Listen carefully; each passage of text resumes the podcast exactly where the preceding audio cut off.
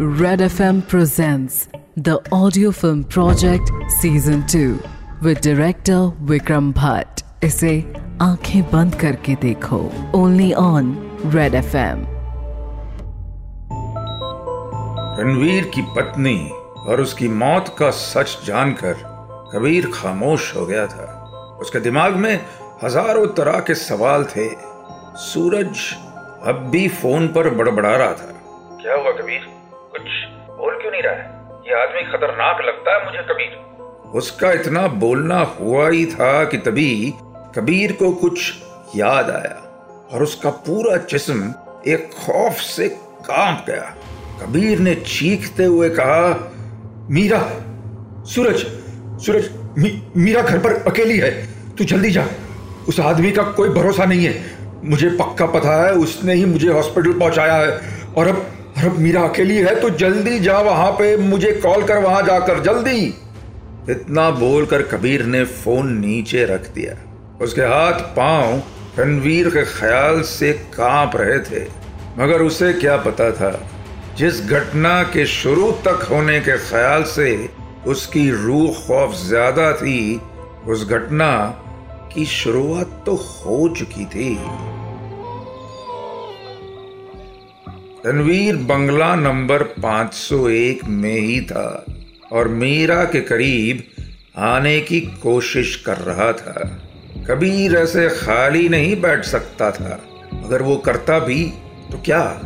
पैर में इतनी गहरी चोट थी कि वो दो कदम भी ठीक से नहीं चल सकता था कि तभी उसके मन में एक ख्याल आया।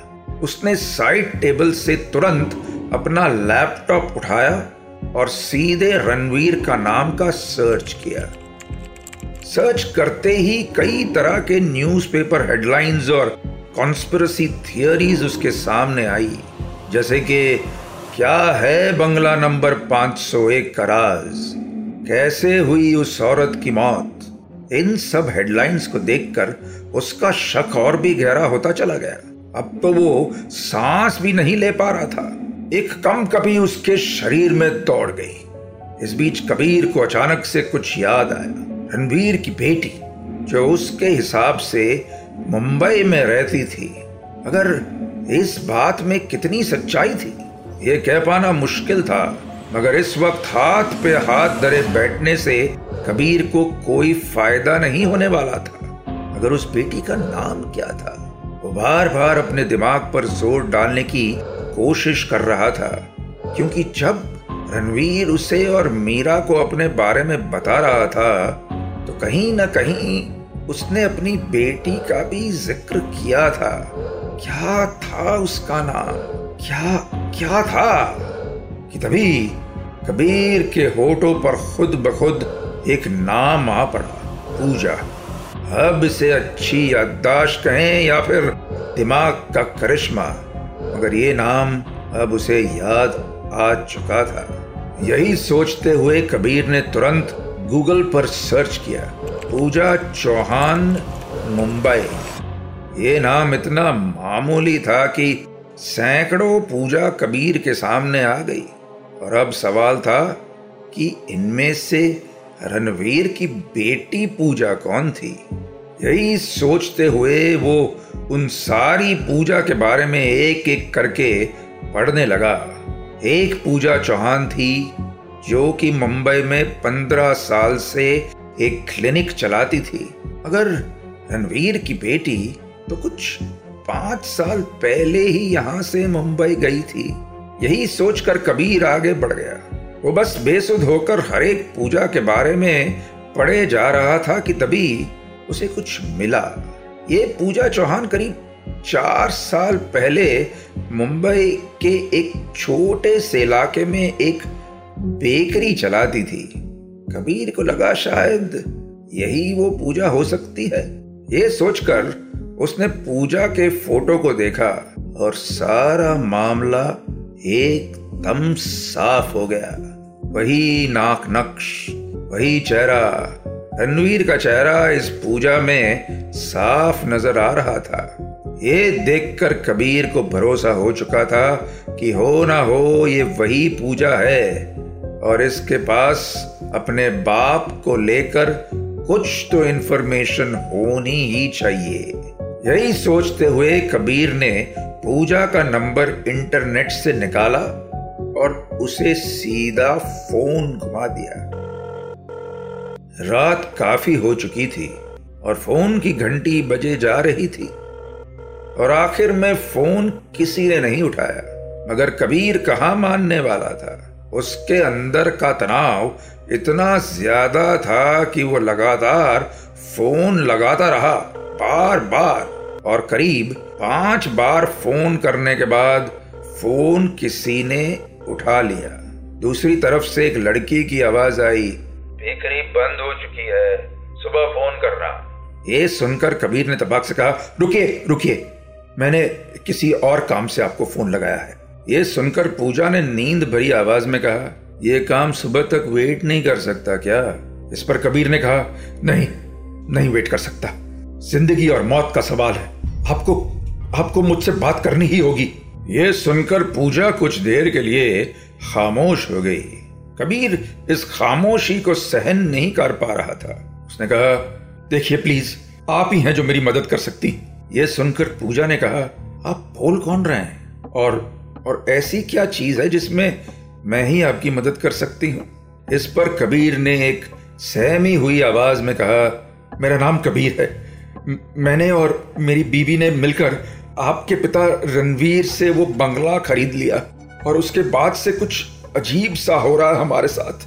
उसका इतना बोलना हुआ ही था कि तभी पूजा ने तपाक से कहा, मैं किसी रणवीर को नहीं जानती। ये सुनकर कबीर और भी ज़्यादा सहम गया। उसने एक ना समझी भरी आवाज़ में पूछा अब अब पूजा चौहान ही बोल रही है ना? रणवीर चौहान की बेटी? इस पर पूजा ने खींचते हुए कहा हाँ मैं पूजा चौहान ही बोल रही हूँ। मगर उस आदमी से मेरा कोई रिश्ता नहीं है। किसी भी तरह का रिश्ता। और हाँ आज के बाद यहाँ फ़ोन मत लगाइएगा और हो सके तो उस घर से जल्द से जल्द निकल जाइए। पूजा के आखिरी शब्दों ने कबीर को अंदर तक झकझोर दिया था। हो ना हो, वो इस रणवीर नाम के खतरे को कम आँख रहा था। अगर अब आखिर होने क्या वाला था? क्या इरादे थे रणवीर के? आखिर वो चाहता क्या था?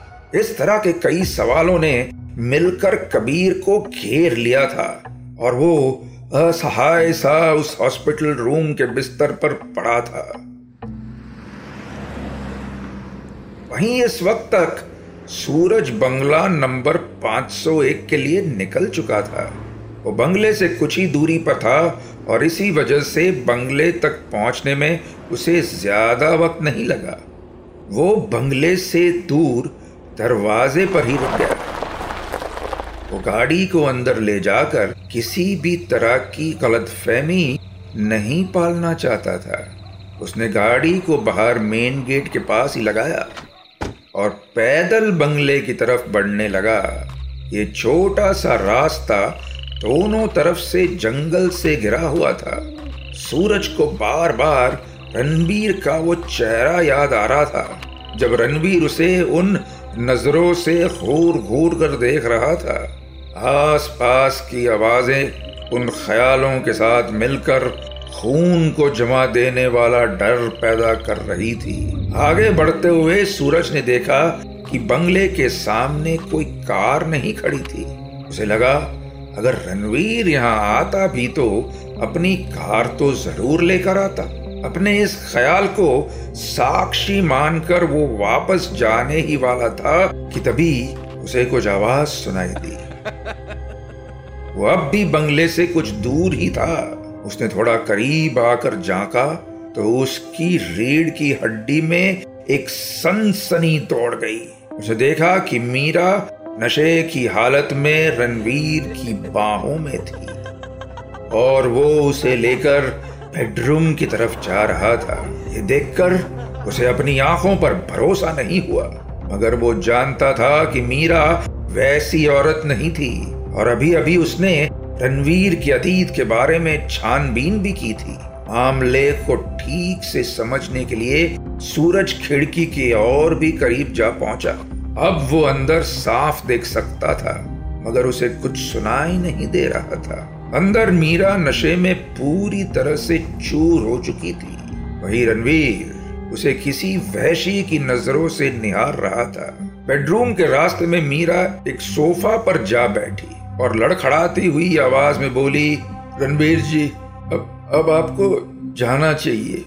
काफ़ी काफ़ी देर हो चुकी है। सुनकर रणवीर का चेहरा लटक गया। उसने कहा, अरे मीरा, तुम्हें ज़रूरत है मेरी। कोई बात नहीं, मैम। यहाँ आराम से रुक सकता हूँ और वैसे भी इस जंगल में कोई भरोसा नहीं है, कौन कब आ जाए हाँ? ये कहते हुए रणवीर ने एक नज़र बाहर की तरफ़ देखा तो उसका माथा पसीने से भीग गया। उसकी नज़र सूरज पर पड़ चुकी थी। ये देखकर सूरज भी घबराते हुए नीचे की तरफ़ छुप गया। उसने अपना फ़ोन निकाला, मगर देखा तो फ़ोन में नेटवर्क नहीं आ रहा था। वहीं अंदर रणवीर को बहाना मिल चुका था। उसने मीरा से कहा मीरा, खामोश रहना। मैंने अभी अभी किसी को देखा। कोई है बाहर ये सुनकर मीरा का नशा टूट गया और उसकी जगह एक हल्के डर ने ले ली। उसने घबराते हुए पूछा, कौन कौन है? किस, किसे किसे देखा आपने? इस पर रणवीर ने बाहर की तरफ़ देखते हुए कहा, इस इलाके में ये नशेड़ी कभी भी किसी के भी घर में घुस जाते हैं और नशे के लिए लूट मार करते हैं। मुझे डर है कि कहीं वही लोग तो नहीं। ये सुनकर मीरा की घबराहट और भी ज़्यादा गहरी हो गई।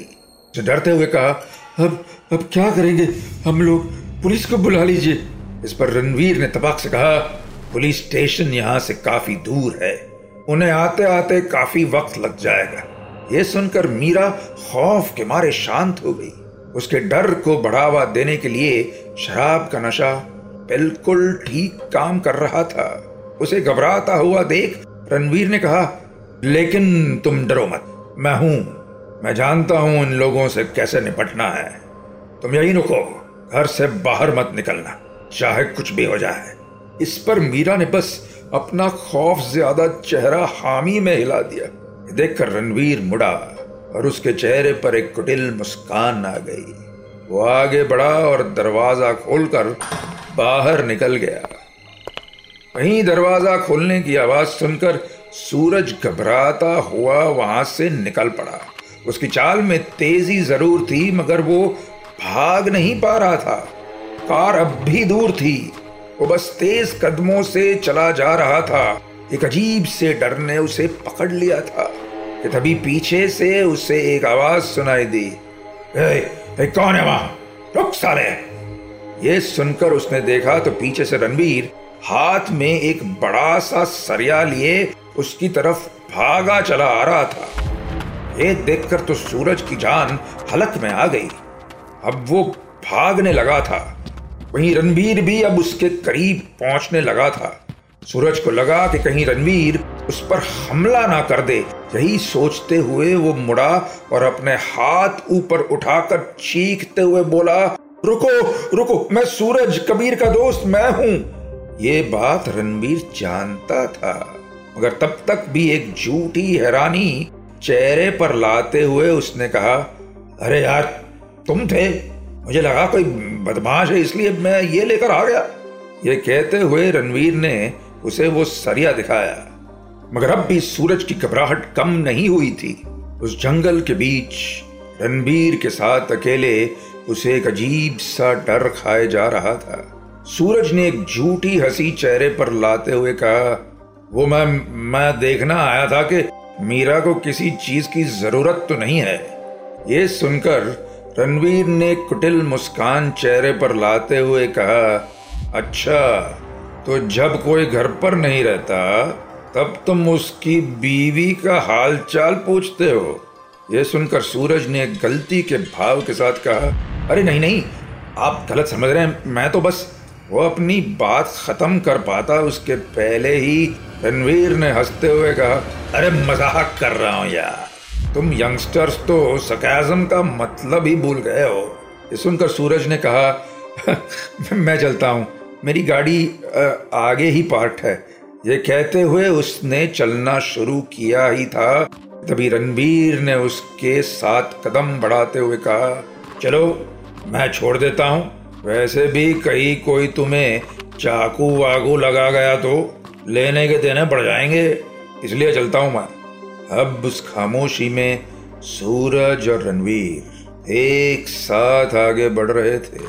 सूरज बार बार अपने सहमे हुए चेहरे को रणबीर की तरफ़ मोड़ता और बदले में उसे वो मुस्कान ही मिलती जो लगातार रणवीर के चेहरे पर चिपकी हुई थी।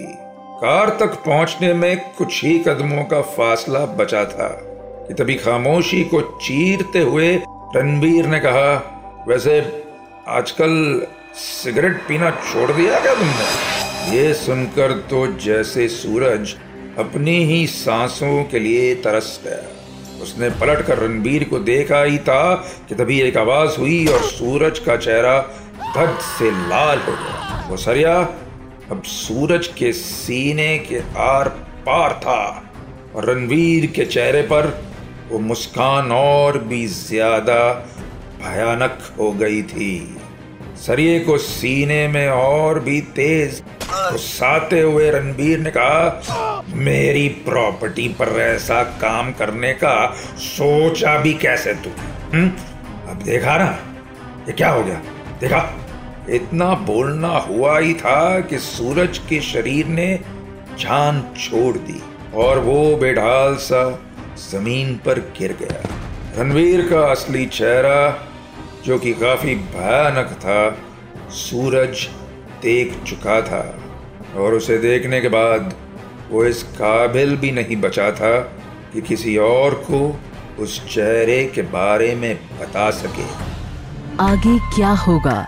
जानने के लिए tune in to the audio film project season two with director Vikram Bhatt इसे सुनिए Red F M India and सारे लीडिंग पॉडकास्ट एप्स पर। रेड एफ़ एम बजाते रहो।